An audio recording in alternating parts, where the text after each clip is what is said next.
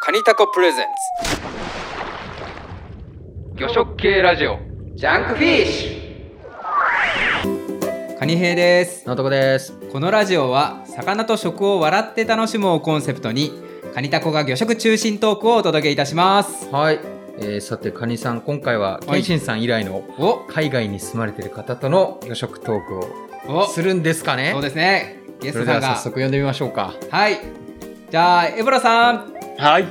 エボラです。よろしくお願いします。いません本日はよろしくお願いいたしますよろしくおよろしくお願いします。本日のゲストを紹介します。まあ私カニ兵の魚食の先輩、アメリカニューヨーク在住のエブラさんです。よろしくお願いします。よろしくお願いします。よろしくお願いいたしますお忙しいところありがとうございます。じゃあそれではエブラさんの簡単な紹介をさせていただきます。はい。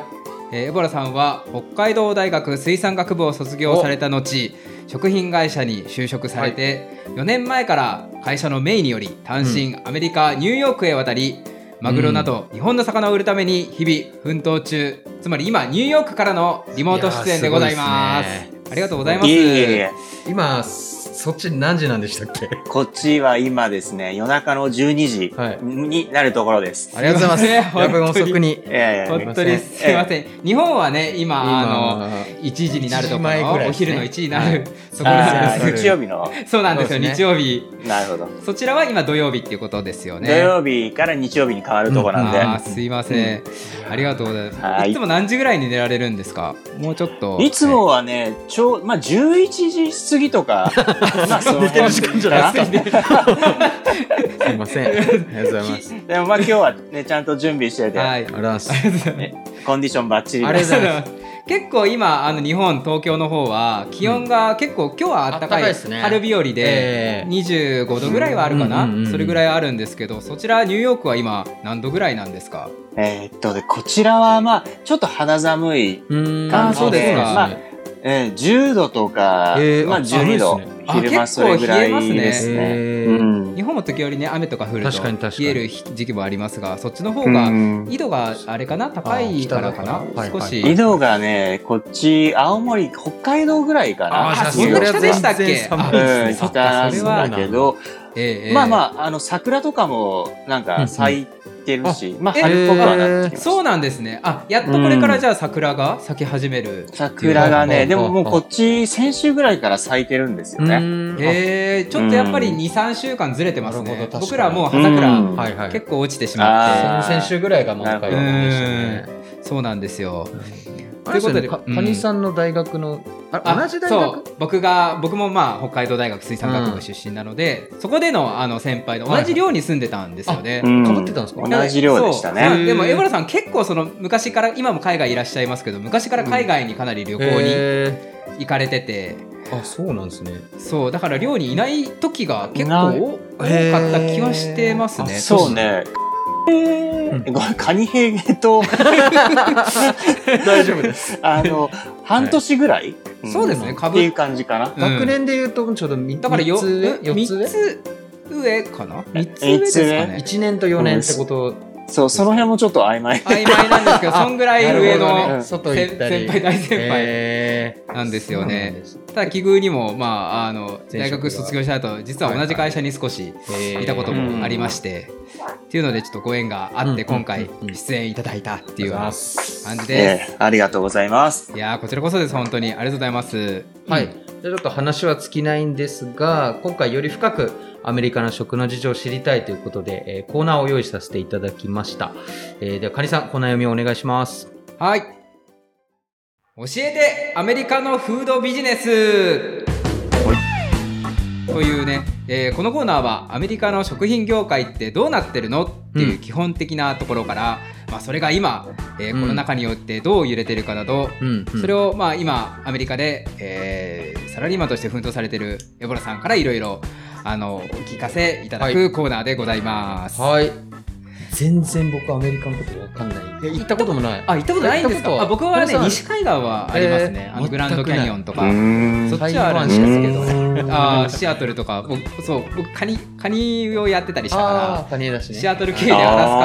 ー向こうの方は行ったことああるしカナダはもう西あー逆にカナダの東海な岸るほどニューファンドランド行ったことあるのでそおおマニアっッちはクな飛んでそっちはありますけどそうなんだでもニューヨークはないですね、アメリカのはないですね。いて全然西と東で違うんですよね、うんもうねアメリカは全然違ってへ西と東は文化も違うし、ー。うんもうなんなら州ごとでねなんか違あう国みたいなんでー今、あれですか、エボラさんの仕事は、まあ、西、東とかあんま関係なく、全土に販売をしてえーっと自分はい、東海う岸んの、うんうんまうあ、んセールスとしてですね、はははまあ、東えーだからシカゴイリノイ州ですね、はいはいはいちょうどうんアメリカ真ん中はのはからフロリダまではいはい。担当してるんですあよあね。結構そこの東5等分ぐらいしたうちの右端は、うん東端はも う全体的にこううあ全体的にやもるんうです自ね分あびっがくりしたフロリダまでやってるとは思やわなばいかったですがまあそこも範囲なんですね相当遠いですよねニューヨークからしたら相当行ったりするんですか、えーとフロリダまでまで行きます行きまあす。そうです出張で今はねコロナでうんうんうん自由に行き来ができないんでないですけど、はいええコロナ前は本当にね2ヶ月3ヶ月に1回はフロリダとか行って。あー移動って行きましたななんなんですかく車じゃないんですか飛行機なんですか、えもう飛行機ですねあフロリダとかだったあらー飛行機で3時間半ぐらいそうかかります800キロ、うん、1000キロぐらい離れてるんであ本確当かに日本の北海道から九州に行くようあーなそノうリですそうそねうそうに縦断みたいそんなノリですねあーそのじゃあもう相手とする会社さんも全然変わってくるわけですかそのうーんえっとですね、えままあえーそういう場合もあるしその、はいアメリカ全土をはいカバーしてるようなあはい会社の支店ああああに行ったりとかもすーるなのるほでどあーなるほど日本でいううん三菱食品みたいななんか、うんうそうですそうですそこそうででやっすてる問屋さんまさにディストリビュータそうーそううんさんとやり取りされるっていうそういうことですねなるほどあーえエボラさんはどっちかというと今冷凍水産品とかがあの関わりが強いとねは思うんですけど、な生の、うんうんマグロとかは生のものを扱われてる、生のマグロまあ生は今のところマグロだけへをー扱って、うん日本産のマグロですね、その日本だとその生鮮物流はやっぱ市場が強かったりとか、冷凍は逆に問屋さんが強かったりするんですけど、アメリカはどういう感じになってるんですかそのそれぞれ、えーっとですねこちらのまあ物流っていうのはやっぱりまずうんうん物流そのもの自体がはい日本に比べてそんなに発達してない、あそうなんですあかそうなんだへトそラうなッんクですがよ多いねのか、だからポッドキャスト流行ってるんですよあなるほどラジオすごい聞くから、うんあーうーん多分そうかもしれないあそうなるほどーな冷凍冷蔵かかわらずやっぱコールドチェーンがは日本ほどこう行き渡ってないっていう感じなんですか行き渡ってないというよりも、はいはいええあのそこまで細かく対応できない、へーそうなんあですのかあまりにも広すぎるかあじらゃああ流動がすごい荒いんですねへーそうーじゃあ日本みたいな4トン車とかのトラックじゃなく、もう本当に大型の10ト大ン型20トントレーラーみたいなのでが多いあのーまあでもそうかもしれアなメいリカってなんかもううんフェデックスっていうなんあかーそういうイメージなるほどなうんあーじゃあそうなると細かくいろんな魚を積むとかも生鮮物流って弱いんですかどどう弱いですねあー生鮮は特に弱くて、うんああーんまりだから小回りが利く会社っていうのはうんええすごいニッチだから、へーそれなりにポジションを築けるんじゃないかなと、うーん確かにそんな気はしちゃいますね、まあ、多分流通のこう機構自体全然違うと思うんですけどいわゆる仲卸さんみたいな機能があんまないって感じなんですかね、ないああだからへーなくて日本だったら築地の大卸がいて中卸さんがいはいはいてはいで中卸さんが配達とかしてるんですかそうねですね、はいデリバリーは、はい、飲食店デリはバリー中卸さんですね。うん、こっちは、まうんうんああのまあ、地場の魚にしろ、はいはい海外にしろ、まあ、ブローカーみたいな人が輸入通関を切ってへああ、冷凍水産品は、はい。冷凍水産、まああの鮮魚もうん例例えばノノルウェーのサーモンとかはいはい。あとチリからも生サーモンとか来たりしてえるのかな、ええとかまあまあそういうロブスターもあるのかな、えまあそういうのは、東からだから。うんまあ、トラックで東カナダで生きたまま運んできてっていうのもあまああるんですけど、へーまあ、やっぱりね、ブローカーが絡んでんのかな。なあで、ブローカーが、まあそういったちょっとディストリビューターに売って、はいまあ、ディストリビューターが配送しているレストランとかに配送するっていうのが、うんまあ基本的な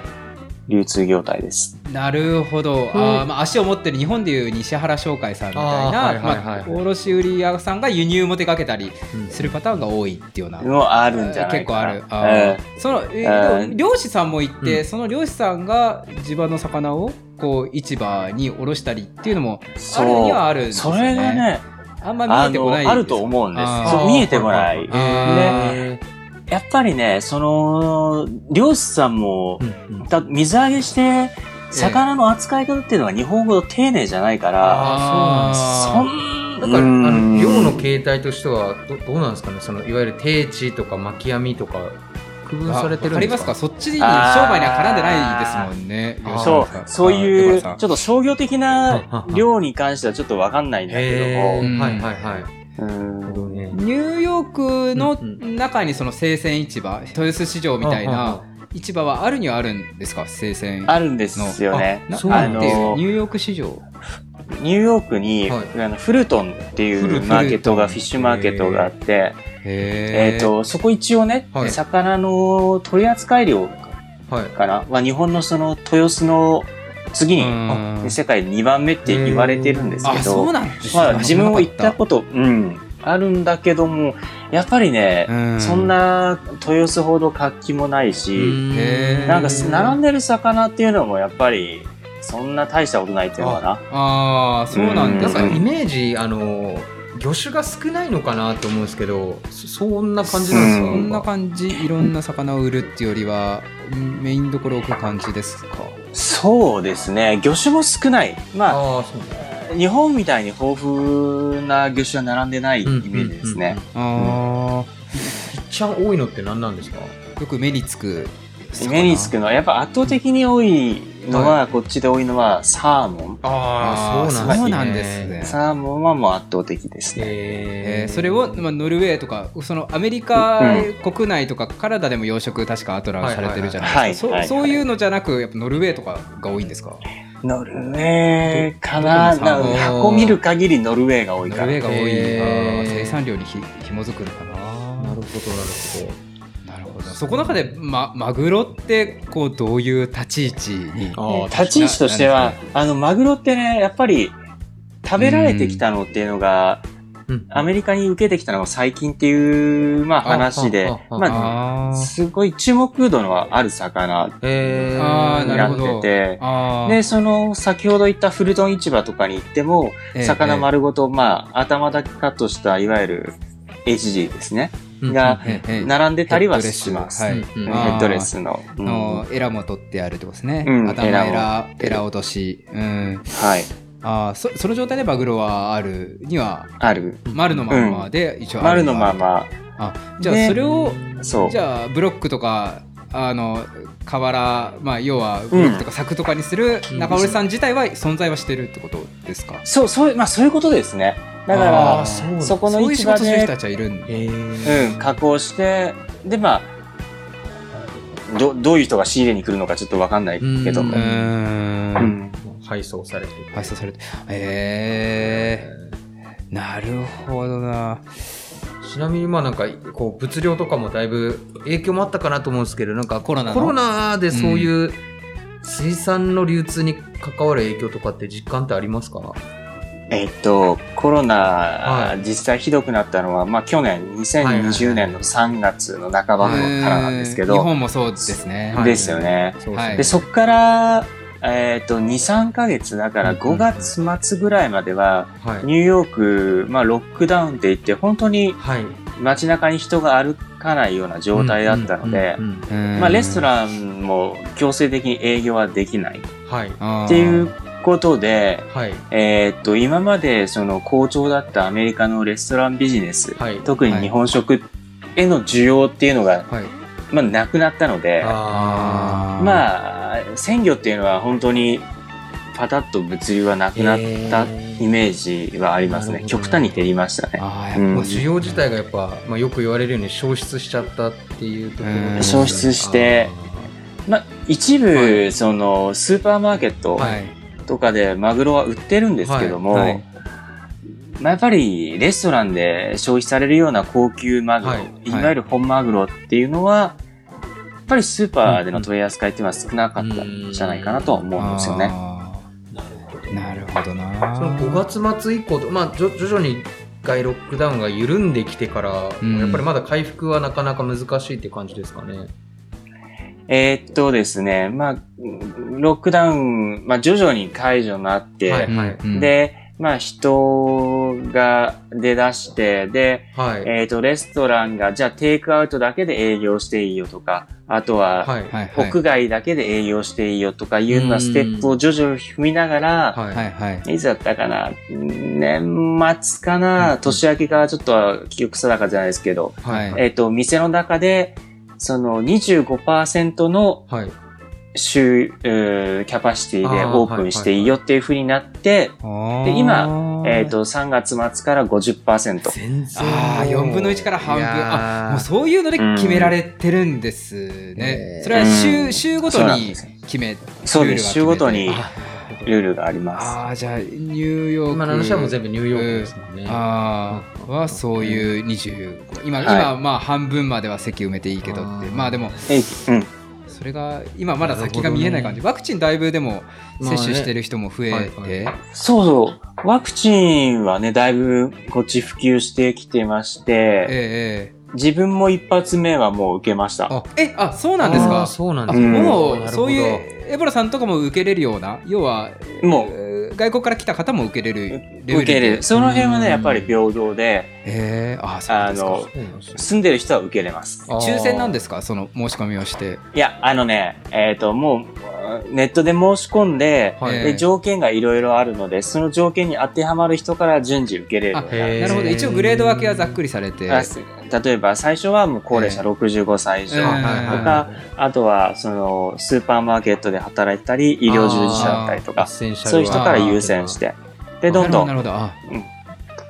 あ、でもエボラさんのいるそのグレードまではいるもうそう一そう応接18種が歳今されていってるっていうう。ん、あーなるほほどあーじゃあもうこれから良くなる兆しは見見え始めてるんですかその世世の雰囲気的に、雰囲気的には、はい。あの、活気が出てきたかなって思いあます。だからちょっと、これからに期待してます。あ。はいはい。ああなるほどわかりましたまあ、あのちょっと情勢もお聞きしたところでこのお話で1分いきたいんですが実はあの昨日、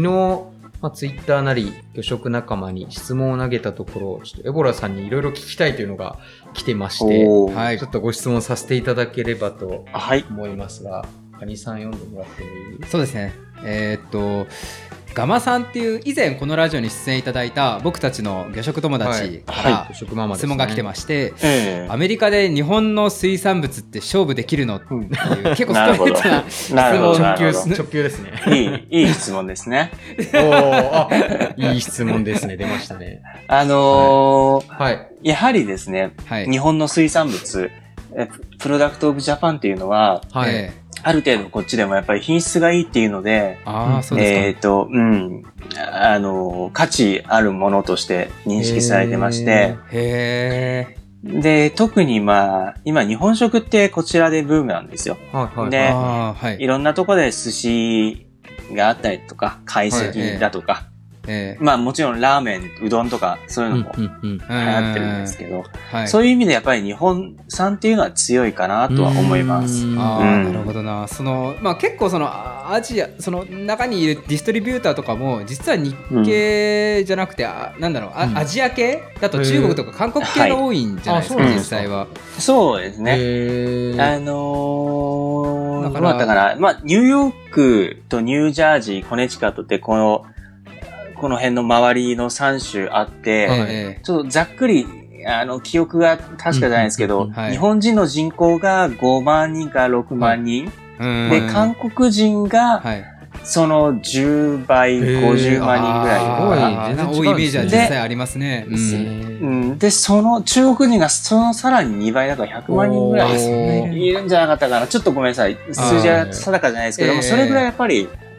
なるほど日本人のポジションっていうのはそのうんマイノリティですよ人ね口。だとマイノリティなんですね。うんマイノリティそのアジア系の中でもマイノリテはいィはいはいはでいだからその和食人気に乗っかってで僕よくインスタ見てると結構そのお寿司、あニューヨークでお寿司屋さんやってる人だと思ってフォローして見てると、はいはい韓国人の方だったありーそうなんですかまあそれは別になんかネガティブではなく、うんなんかすごい綺麗なお寿司韓国人の方とかでも、へーそうですあねの作ってる方とかもいるんですが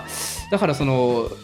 なんかじそゃあのまあアジア系ってそいううアジア系っていう枠組みの中こう展開での仕そ方のになってるんですね向こうに行ってるアジアの人たちは和食をうまくこう、うん自分の商売の種で使ってるんだろうなってイメージはちょっそなとるあほったどんねですよね。う。だから、だからやっぱ、ねうんどううんまあ、今言ったように、その、実際、日本食寿司屋さんを経営しているオーナーっていうのは、8割、まはあい9割ぐらいかな。うんうん日本人じゃない方。あああ、じそゃうなんですじねゃない方うんあへうーんだからえー中国の方とか、韓国の方とかうんが多くて、ええまあええ逆にここまで日本食が流行ったっていうのは、まあ彼らのおかげでもあるんですけど、うんううんうんん確かにです。なるほどなそなれるほにどね日本人ががっつり乗り切れてないのはなん確かかにちょっと寂しいですけどね。ボンタンジとしてはちょっとそう、うん悔しい感じも詳細の差かもしれあないりでますすね。が僕もーまあ東京から出てないから なるほどね。うんそうですね。頑張ってほしいな。確かに。ねあ の、エボラさんですよね。うん、相村さんですあごめんダメだ難しいなね。名前出てるから。 はい。そう、そうなんです。だかあら、りがとう。なんだろうねう。んやっぱり彼らっていうのは中国人とかか韓国の方っていうのは商売はうまいなって思いますうね。んなるほどね。なるほどな、ちなみになんかその日本では受けないけどアメリカ人にはうんアメリカ人っていうかアメリカのマーケットだうとんなんかリーチするみたいな商材ってあるんですか日本であそうなんです受けないか。逆ですかね日ア本メで受リけてるカからではなやたらこれ受けるなみたいな例えば、かまあ、僕カニやってたから、はいカはいニはいでで言うと、うんうんうんアメリカだとなんかコンボミートとかあーなんかいろんな肉詰め合わせられたやつがメジャーだったりするじゃないですか、はいはいうん日本はその単一の商品混ぜてないやつが、あのえー好まれるのに、なんかややたらうんうんうん足の部分肉とうん肩の肉とかも混ぜてブロックにしたやつなんでこれがいいのかなっていうへー不思議な感覚があねったんですあけど、ボリューミーれ、なまあ自分も売ってるんだけど、はいえあのーまあ、溶かすじゃないですか。で、はいはいはい足の部分は握り寿司にして、で、ほぐれてるあー部分コンボミーは、トうんそう、カリフォルニアロールにしたりとかして、ーあうーん、なんかそうやって使いやすいみたいですね。へーもう逆に言うとそれに慣れてるからいつもそうのあれみたいな感覚も強いんでしょうね。と思うんだからね。うんだから、棒肉は棒肉で、サラダミートはサラダミートでって、うんね、そうすれば変わってくんじゃないかなと思うんですけど。あー確かにサラダミートはカニのあの肩の肉白い肉あああうんそういう名前なんだうんで棒肉ははカニの足のお肉あ太ももの肉ううんん。を言うんですが。あー魚だおそのそのガマさんっていうその魚食友達はホタテも水でふやかした大きい方が売れるっていうこともあるって聞きますみたいなこあとー要はでかいといいみたいな部分、そそれはあるんとでいすうかねかそういうのそういうのあるんですなるほどね。。あ、のーそそれれこ見そた目の問題。ねとか、あとこっちの人ってホタテって、えっ、と、加熱して食べるから、はいまあそれであーもステー全キ然、うん、いいんですよね。ああなるほどテクスチャーへのこだわりが若干日本より低いうんのなかるもほどしれないですね。あー食感がそうか大きい方がいいんだようん大きくて水でふやかすと要はあ単価も安くなるからいいのうんかなとかな。そうそう、ぶどまり良くなるあーし。えそういうの売ってた、まあ、売ってるって言えるかわかんないですけどああります実際商品としてあのー一保般水的したな、ホタテそうそう、うんアメリカのマーケット、スーパーマーケットとか行くと、売ってる、ええ売ってるホタテはそういう保水したホタテが多いかなあ。えあそうなんですかそうなんです知らなかかったえへーうん日本だいとなわいゆる日本でいうそのたまれの状態なんですかたまれって要は貝柱だけを冷凍してるいや、あのやつ、ね、鮮魚売り場で売ってるのは、その玉ねの用を解凍してる、あ解凍売りしてそうなんるだホタテ。えうーーんこの紐とかあの玉ランとかははついてない状態うがんついてあなーい。だから、そういわなゆんでるすね玉少ないね。んだへあーー今日本だとそれこそベビーホタテの時期はいはいはいでまあそのまんまボイルされた陸奥湾とかのやつうまがい来てますけどそ,、はいういうのはあんまりアメリカってやらないんですかね反省正外解あんまりね、ベビーホタテは効かないなアメリカのメインのマーケットでは効かない。はあー反省会とかバーベキュー向けてあ確かね、になんかアメリカバーベキューいけそうだけどね文化いけそうな気しますけど、確かにそこね。はまあ、これからかな。うーあんこれから演出に、じゃあ、うんあのエボラさん動くということで。ブローカー業ね。 はい。あと、他にも、あの、高知大学の深田先生って、うんあのこの方、北大水産学部の卒業の方なの Twitter からいただきましたで、ね僕らの大先輩。へはでい今養殖の研究を、てあますねのされてる方なんですが、んその方からも、あのツイッターの方で質問あの伺いまして、はい。えっと、ええ MSC、ASC、BAP とかうんエコラベルをついた、うんその魚とかは普及されてるんですかねっていう質問が来てますね。ああ。えっとね、やっぱりこれも、やっぱアメリカならではだな。ええっていうか、まあ、ヨーロッパ、アメリカっていうのはこの辺にすごい、う